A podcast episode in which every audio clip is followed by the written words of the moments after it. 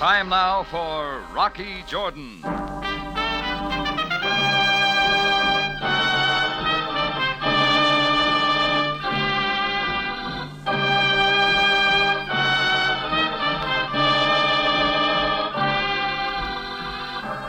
far from the Mosque Sultan Hassan in Cairo stands the Cafe Tambourine, run by Rocky Jordan. The Cafe Tambourine, crowded with forgotten men, alive with the babble of many languages. For this is Cairo, where modern adventure and intrigue unfold against a backdrop of antiquity.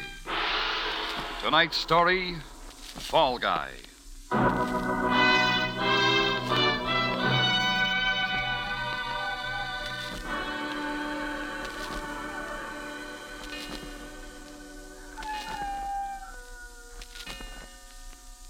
O'clock in the morning's just about the same all over the world. The streets and buildings and rooms and people are full of sleep. And even in Cairo, Egypt, you can't expect anything different. The whole town's packed with that kind of air that moves all around so you can't hear it, like a lady in a soft dress. I don't generally sit up and wait for 3 in the a.m., but last night was different. I was working on the books in my place above the tambourine when things got noisy. From my window, I made out a couple of Egyptian police waving pistols in the air. I didn't know what the show was about, but whoever they were shooting at figured to be the leading man. I didn't have time to pick him out because just then he picked me. Open up, Rocky. Rocky, it's me, Johnny Servant. Open up quick. Help me, Rocky. Help me. They're after me. Trying to shortchange somebody at the club, Johnny? This is serious. I'm in a spot. You can tell by the noise you ought to keep a curfew. They were shooting at me. They won't give me a chance to talk. It's that cop Greco. He's bucking for a promotion. I'm one more strike. Ah, take it I- easy, Johnny. They're coming here. Help me, Rocky. I've always been a hard luck guy. Greco'd kill me just for the fun of it. You know what he's like. He won't give me a chance. Nobody will give Johnny Servy a chance. Rocky, please, we're old pals, you and me. You give me a chance, please, Rocky. But she wasn't in number eight. Her door was standing open and the room was empty. We searched the terrace out toward the edge of the cliff where I'd talked with her at sunset. We saw the broken section of railing and found one of her slippers and a pack of her cigarettes lying nearby. In pitch darkness, we slid and scrambled down the steep path to the beach. And there, by the edge of the surf, we found her. The warm foam reached out for her, as though to carry her away to that last sunset she'd loved so much. She looked very beautiful, very much alone. As alone and as lonely as death.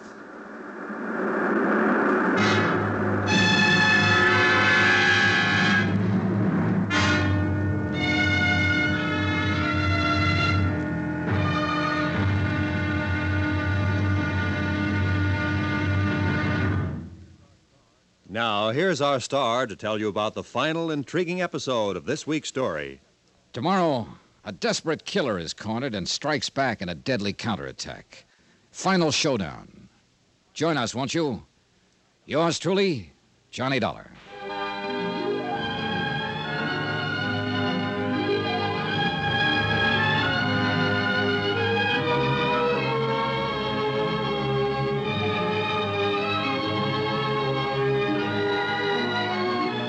Yours truly, Johnny Dollar, starring Bob Bailey, is transcribed in Hollywood. Written by Les Crutchfield, it is produced and directed by Jack Johnstone. Be sure to join us tomorrow night, same time and station, for the next exciting episode of Yours truly, Johnny Dollar, Roy Rowan speaking.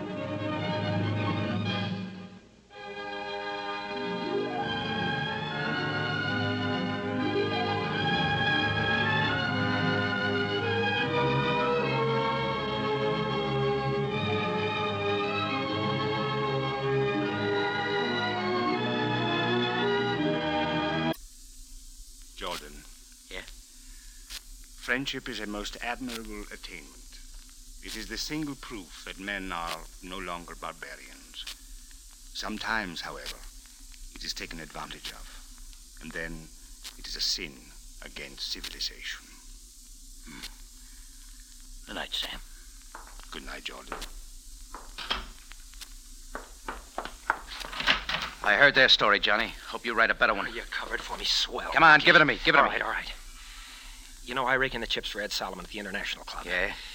Well, Tonight, a guy from one of the embassies takes the plunge, loses more than he's got with him. He leaves his briefcase for security.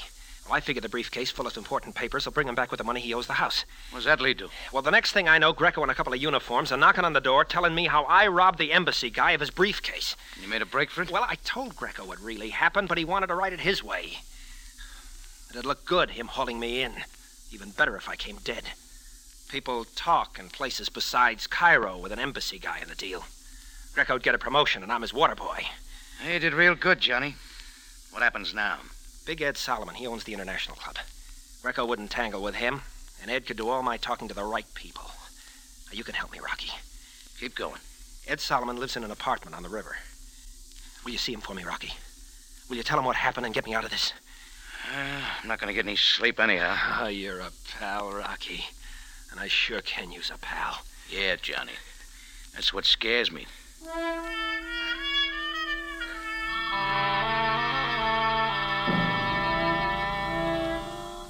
I made sure none of Sabaya's boys were hanging around. Then I hustled Johnny Servy into a cab and dropped him off at a friend of mine's laundry shop. I didn't figure Sam or Greco would go through somebody's dirty burnouses looking for him. Then I headed over to the Nile Street apartment house where Big Ed Solomon lived. It turned out to be one of those chunks of white granite and copper window frames that makes Cairo, Egypt look like a, a suburb of Michigan Boulevard. Inside, you know, it took a lot of British pounds and a. Tonight? Tonight. Yeah, I'll find out. Hey! Who was on 12 tonight? What do you want? Who drove 12 tonight? Well, just a minute. Morris had it tonight. Oh, of course. Mar- Morris Bernstein. Good man. Certainly, Morris has. He's dead. He was killed. Morris? In, in an accident? His truck was torn apart. He was beaten to death. Oh, I've been afraid, afraid. Of what, Mr. Felder? Something like this would happen. One night they would beat a man until he died. Who? Hoodlums, rat pack, we don't know. Happened to another one of my boys last week. They turned over his truck, threw the bread into the gutter, attacked him. I'd like to talk to him. Uh, naturally. Sid? Sid Norman? Still here? Yeah, yes, okay, okay. Want me, Mr. Felder? Yeah. A little bit late. I should be out in the route. This man is from the police, Sid. Morris was killed tonight. Beaten up? Why did you say that, Sid? Well, because it follows. It happened to me last week, but gee, I was lucky. I ran away from him. Morris probably stopped to reason with him. He was that kind of a man. Could you recognize any of them, Sid? No, they jumped me when my back was turned. I was gathering up loaves of bread, sweet rolls, things like that, and something hit me in the back of the head. I didn't stop to say hello. I just ran. How many were there? Could you tell me that? Oh, four or five, maybe. Punks, just kids. I could tell by their voices. Gee, the kids nowadays. They gather in rat packs and, and kill. Mr. Felder, any reason this should happen to your trucks, your men? I, I don't know. Maybe it's because my men are out alone at four o'clock in the morning. I don't remember ever doing anything wrong. Excuse me, please. Stop the machines! Stop the ovens! Don't work anymore today. Go home. The Dan men didn't look happy. They looked worried.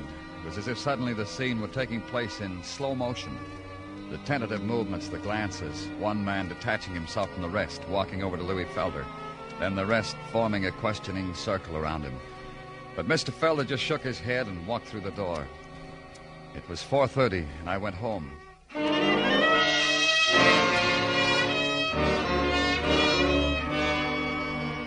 At 10 o'clock, I was back at headquarters. There was a man waiting for me in my office, just as I knew he would be. The fates had fashioned it that way. They'd grinned and put their heads together and conspired that Sergeant Tartaglia should always be waiting in my office when I closed the door behind me. Here we are, Danny. We are indeed. I understand you had a pretty rough night of it. You're going to brighten up what otherwise might be a drab day, is that it? My utter best, Danny. Thanks. What do you got?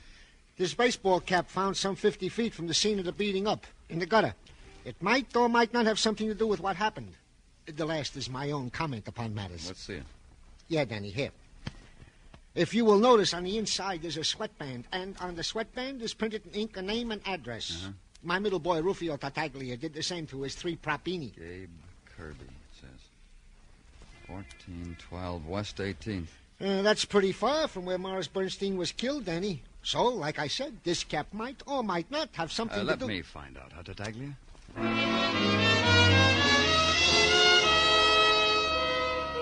The address printed neatly in the baseball cap was a cold water tenement, a scar, an open wound fashioned of peeling brownstone, of litter, something that scurried under your feet, then darted into a hole. It watched you with bloodshot eyes as you walked up the stairs. Then at the landing, you heard it come out again.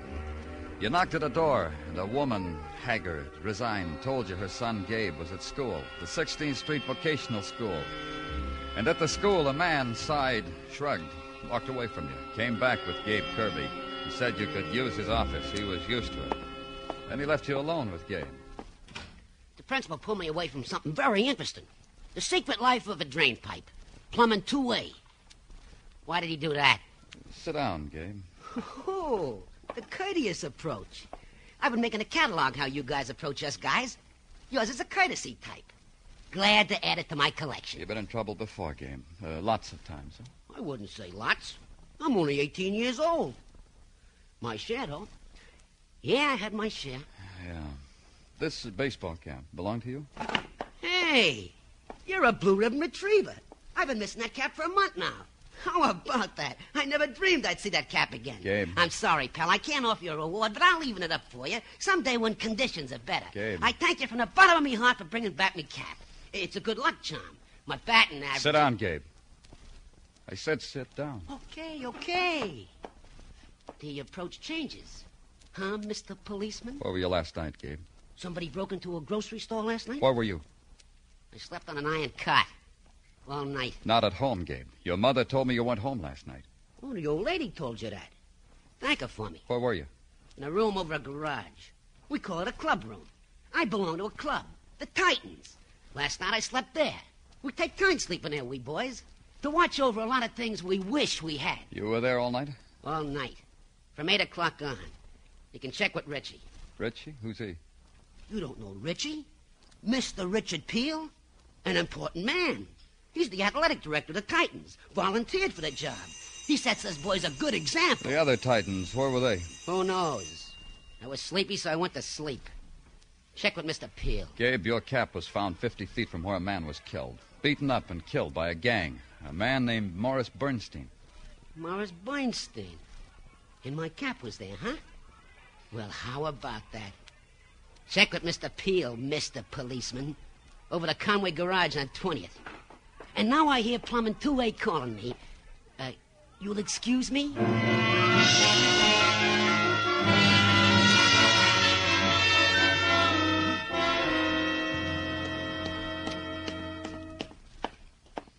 Hey, hey, you, you looking for someone? Yeah, I am. Who are you looking for, mister? Uh, Richard Peel. You found him. You from the employment agency? No. Oh, I thought you were from the agency. Police.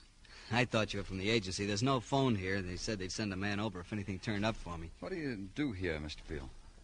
What do you mean? Well, this place, uh, over a garage, empty. Not empty, Mr. Uh... Clover. Not empty, Mr. Clover. Look around. We've got some equipment. Barbells, wall exercises. Enough for now. This is where the Titans meet, huh? That's right. We'll get it fixed up. I still don't understand. What do you do here? I thought you'd know by now. The boys need a direction. I try to give them that. Get them off the street. Organize teams, you know. You like doing that? A man has an obligation to kids. Haven't you ever told yourself that, Mr. Clover? Especially about kids who come up here without roots, broken homes, drunken fathers, and working mothers, or worse. It's my obligation. Yeah. I suppose more people should feel the way you do. Somebody has to. What am I telling you for? You'd know. Ever read any statistics on juvenile delinquency? Uh-huh. Then you'd be the one to know. These kids need something. To let them know their heritage, rights, things like that. Give them direction. They don't find that on the street. There's a reason I came up here, Mr. Peel. I know. Not many adults come up here. They're just not interested. It's about Gabe Kirby. Well, something's bothering you, I can tell. Just what about Gabe? He said he was here last night, all night. I know why he said that. Because he was. Seems to me. I know just what you're going to say. And it seems to you a boy 18 years shouldn't stay out all night. All right, suppose Gabe went home. What'd be there for him? The drunken father I told you about. You'd swear he was here all night. On that cot over there. And I slept on the other one. I assure you, Mr. Clover, if some young man got into trouble last night, it wasn't Gabe Kirby. You have my 100% word on that. Mr. Peel found my hand, shook it, looked me straight in the eye 100%, and invited me to address a meeting of the Titans. The boys would appreciate friendly advice from a friendly policeman, he assured me. Pez hadn't moved. We search your place, Jordan. Huh? Find enough liquor? Jordan, I've known you for a long, t- long time.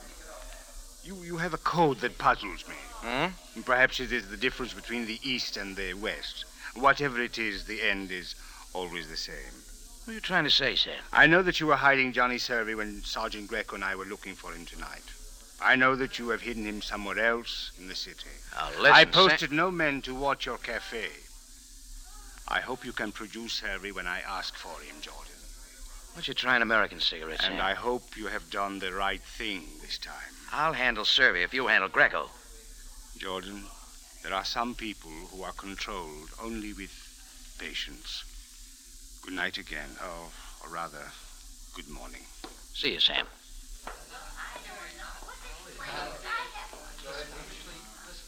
Mr. Jordan. Hmm? Mr. Jordan. Where'd you come from, Buster? Oh, no, Buster. I'm Jeannie.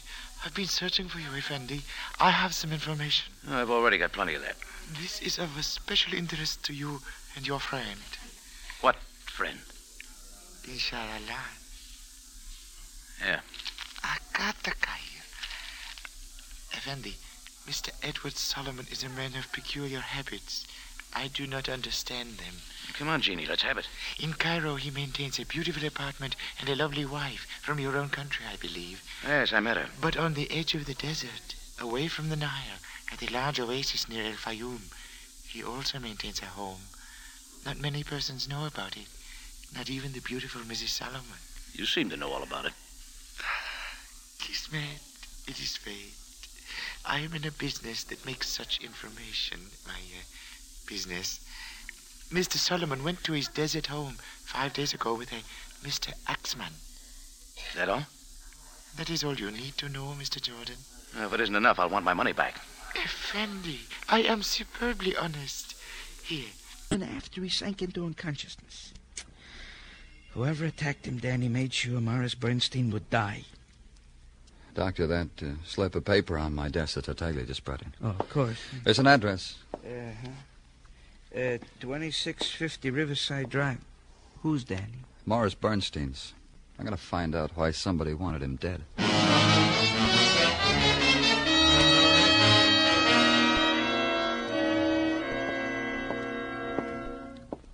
I beg your pardon. Are you the... Whatever you want me to be, that's what I am. In this place, oh, pardon me. Russell speaking. Again. Look, Mrs. Braverman, just tell Mr. Braverman to pull down the blinds. That's my only advice to you. How do you like that? Somebody wanted to look at Mr. Braverman. Now, what is your complaint? My name's Clover from the police. Here are my wrists. Slip the handcuffs on them. Take me far away. Arrange solitaire. You don't look like a criminal, Mr. Russell. You've been working here long? Uh, I'm a new boy. I'm just breaking in one month. Did you know Morris Bernstein? I read about him in the papers, about hoodlums beating him up. I'm trying to find out something about Well, I can tell you this. He lived in apartment six, a four-room apartment shared by four other gentlemen who had exclusive rights to use kitchen number 2A. Otherwise, it was just, it's a nice day, yes, isn't it, between Mr. Bernstein and me. Anyone up there in his apartment now? Any of the four gentlemen? I curtsied them all out on their way to work this morning. I'll want to talk to them later. About seven o'clock, I think. That's when they'll all be home from the world. Another pardon, please. Russell speaking. Yes, Mr. Scar on the mail is in. And How do I know whether you've got anything? I haven't put it up yet. Well, all right, then. We'll wait for a moment. It's a rebel, Mr. Clover. he wants me to see if he has any mail before I put it in his box. I'll wait. hmm thank you. Let me see. Giordano, Westfall, Valentine. Uh, look, Mr. Clover. What? A letter for Morris Bernstein. Uh, let me have it. Surely. I can tell you who it's from. The girl whose name and address is on the upper left-hand corner. I can see that. Yes, but this girl, she's Morris's girlfriend. They write letters to each other, even though they could phone. This has been going on since the girl moved away from here. Oh? When did that happen? Oh, just before I came to work here. Someone told me. Let me see. Maybe Morris. Uh, Mr. Scarn, were you clicking? No mail, Mr. Scarn. There was no more mail for Mr. Scarn, and sorry. No more information about Morris Bernstein. Very sorry. Try the girl, Leah Golden, on the return address. Maybe she could help. Maybe Leah could. I tried it.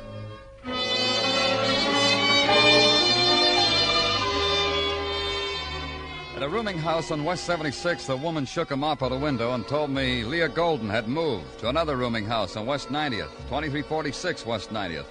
It took 10 minutes. No Leah Golden moved to a furnished room in a flat on 116th Street.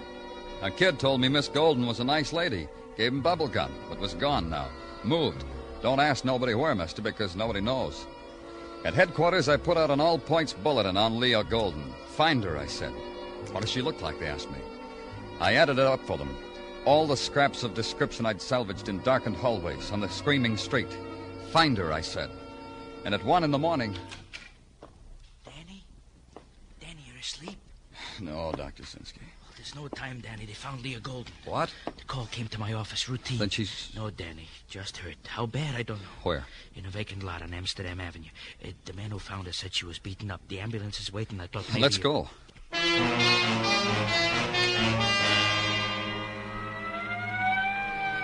From somewhere out of the alleys, detaching themselves from the shadowed streets, from the unlit doorways, breaking away from the night whispering, they'd come. The seekers after someone else's pain. They stood in a circle, silent, hungry for the spectacle. Stood on tiptoe, strained for a look at the girl lying broken in a patch of weeds. The policeman held them back, and they murmured their seething protest. And in the building standing at the edge of the lot, windows. At your own home there? I'm looking for a guy. Big Ed Solomon. Solomon. You are a friend of his? Oh, never met him, lady. Let me tell you. Car's all ready to go. Oh, thanks. Lisa, don't you think you ought to see how the fire's doing? Fire? What fire? Build one. Of course, Paul, of course. Goodbye, sir. Lisa is too friendly. I like friendly people. So they tell me. Keep the car here, will you? Huh? Uh, going to the Oasis. I don't see any road. I'll have to hoof it. It's right about half a kilometer. Your feet will get hot. I'll bet you got some foot powder. Doc Scholl himself. You want some? Yeah, when I get back. Suit yourself. See you around, pal.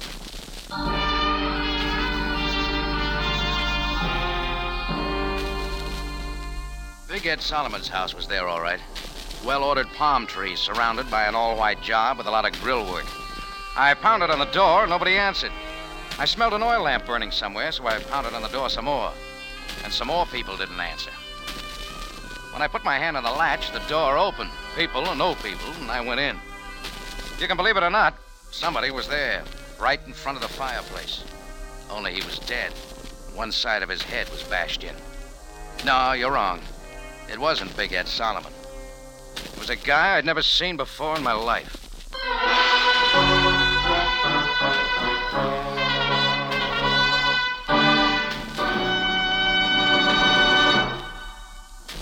You are listening to Fall Guy, tonight's adventure with Rocky Jordan.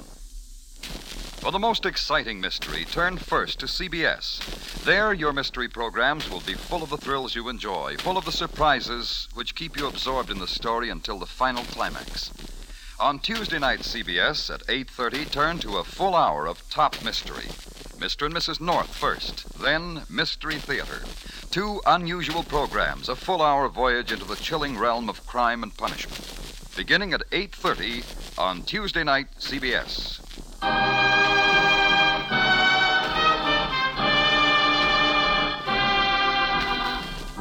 Now we return you to Cairo and tonight's adventure with Rocky Jordan, Fall Guy.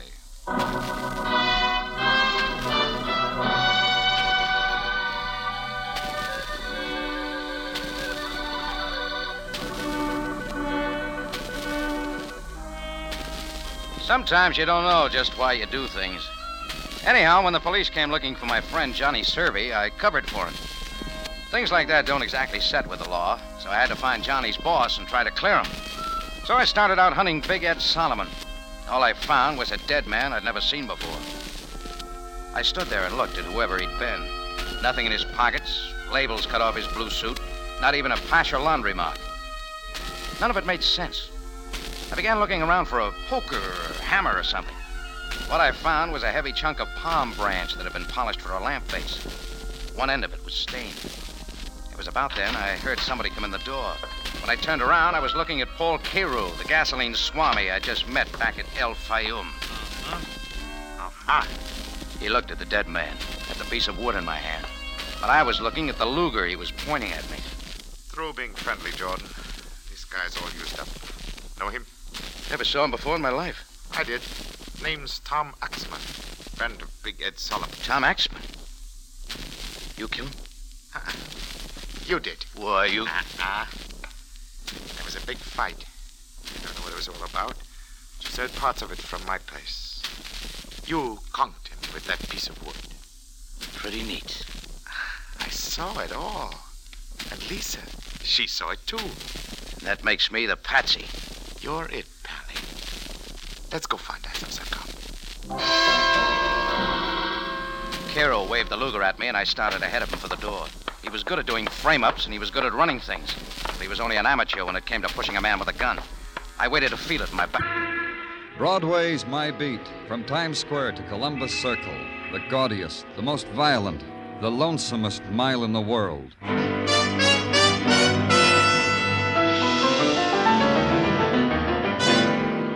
Broadway's My Beat with Larry Thor as Detective Danny Clover.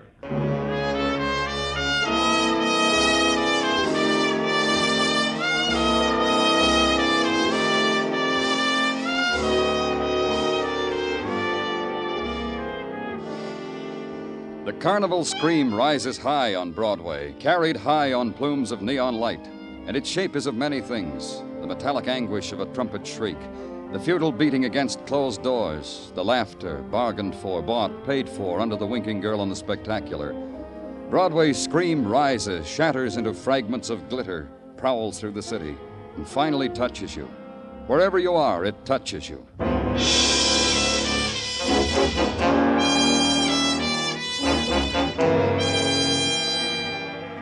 For me, it was a phone call. A girl dying, it said, from a jackknife in a Diamond Dance Palace on Broadway. Come to it, Danny. Maybe you can grab yourself a free dance. The welcome committee is out, the pale girls with the scarlet streaked across their mouths, and the restless scarlet tipped hands playing in the spinning lights, reaching out for you. Someone called, said a girl was hurt. Where is she? Me, I called. Sure you don't want to dance with one of those girls first? Where is she? You're square. You're a square policeman. Come on, I'll take you to her. George is the neat type, don't like to spoil the fun. That's why she picked the lonesome lounge to die in. You got it picked out where you're gonna die. You should. You really should. The lounge with beaded curtains. With Georgia. Get out, go dance. It's all right, Danny. You? You, Georgia? Me, Danny. Fran can stay. She's my good friend. Lady, all he'll give you is a lot of grief. You know that. But I love Come him. on, come on, get in. It was Cairo off in the dark somewhere shooting at anything that moved. Lisa fell off the running board. I scrambled down, but when I got one look at her face, I knew she couldn't use any help. So I shoved the car into gear and burned tires straight for the road to Cairo.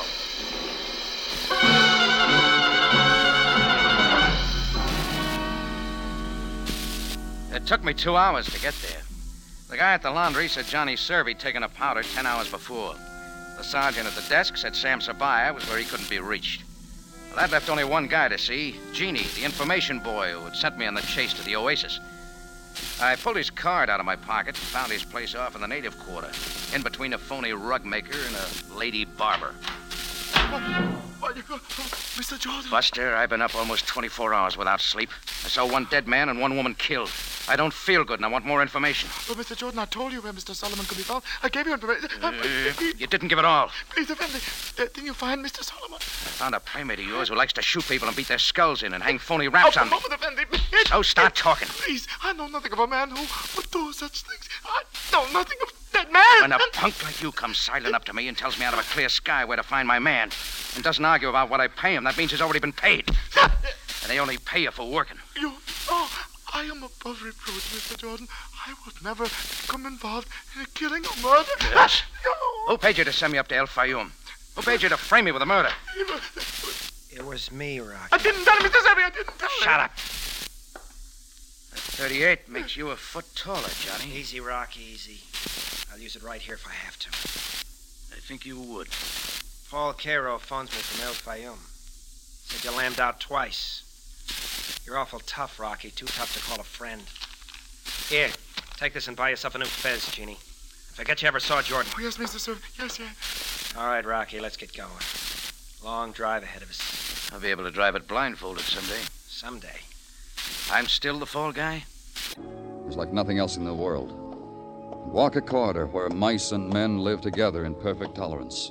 And stop at a door.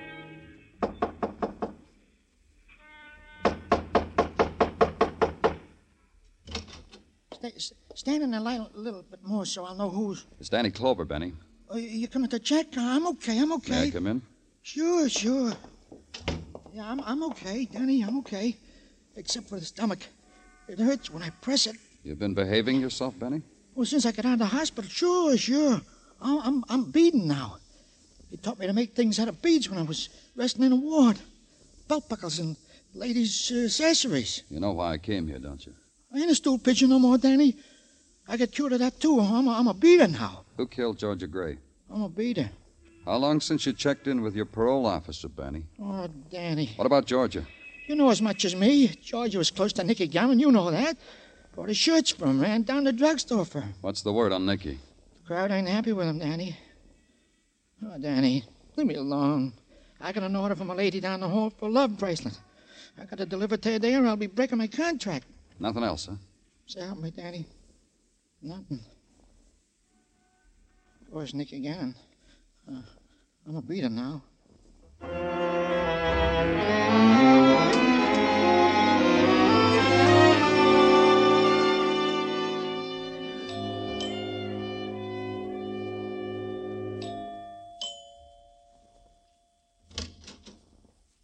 Well, you, huh? Off your beaten path, aren't you, Danny? Inside, Nicky. Don't strong arm, Danny. I was going to invite you in anyway. Georgia Gray, Nicky. She's dead. Word came to me how you closed her eyes. I wish it had been me. Maybe you got there ahead of me, Nicky. Maybe you went dancing, saw Georgia in a place you never thought she'd be. Killed her because she was getting away from you. oh, you're tired, Danny. Awful tired. No one gets away from me, not even the dead. Come on into the den. I want you to meet my mother. If She'll be hurt I don't show her my friends. All right, Nicky. I wouldn't want her to be hurt. You'll wish yours had been like her. Just wait. Mother, look what I brought you, Danny Clover. Sit down, Danny. Have a mint. Nicky has 'em made up special for me. Thanks. Well, special, huh? Nothing too good for my mother. It's always been like that with my son. Up to now. Nicky hasn't been good? He let his girl die in a cheap place. Dancing with another man for pay, for dimes. That cheapens his name. You could have stopped it, Nicky? How could I have known, Mother? I told you. Don't could- snap at me, Nicky boy. I'll slap your mouth, wash it out with dirt. Georgia liked that hole, Danny. I never understood why. She tried to explain it to me about the music, about dancing. Crazy for dancing. Who understands these things in a girl? When she had everything a girl... Everything you gave her. Everything you worked hard for. You're getting your share, huh, Mother? The funeral, too, Nicky? Will you buy me one like the one you're buying for Georgia? Let me show you the invoices, Danny. I never knew dying came so high. Inflation, huh? Maybe it'll wipe out the taste of what happened to her. Where it happened to her. It's just a maybe, son. Don't build a monument on it. you want to know why they killed her, Danny? You know, Mrs. Gannon? They think my son is finished. Done. Used up. They killed a girl to frighten my Nicky boy. And you know what? My boy's frightened. Who does that to you, Nicky? Your friends? Your boys? You'll know when you see their bodies on a slab. It'll be in all the papers. You'll save the clippings for me, huh, Nicky? Oh, isn't she a dream, Danny? I told you. Wonderful girl, my mother. When I got back to headquarters, there was a file on my desk. The neatly centered sticker on its front cover was typed Georgia Gray. Open it, read it, digest it. Georgia Gray, age between 25 and 29, computed from data gathered from arrests. Hometown, Salina, Kansas. Followed a soldier to New York port of embarkation in 1943, but never caught up with him. So she stayed. Counter girl in a 5 and 10. Then model for ladies' garments. Then nightclub hostess. And two years ago in night court, after losing a race with a squad car, she said she'd retired. Because I don't have to work anymore, she said. Know a better reason, she asked? Name linked with Nicky Gannon from here on in. Address Park Avenue. Expenses shared by Fran Holland, who said now she'll have to look around. First thing I'm going to do is get another roommate. Did you get along well with Georgia? She had her ideas, I had mine. Know what I mean? Tell me. No, this and that. Georgia was what, a pretty girl? I'd say she was beautiful. Yeah, I guess she was very beautiful. Very. Ah, but she was ruining it. Ran around, danced, but she didn't enjoy herself. I know she didn't. She only enjoyed herself relaxing here with me. Something I haven't made up my mind about. Well, you better make up your mind about it, Danny. Sure. She had all that dough and she lived with a dance hall hostess with me.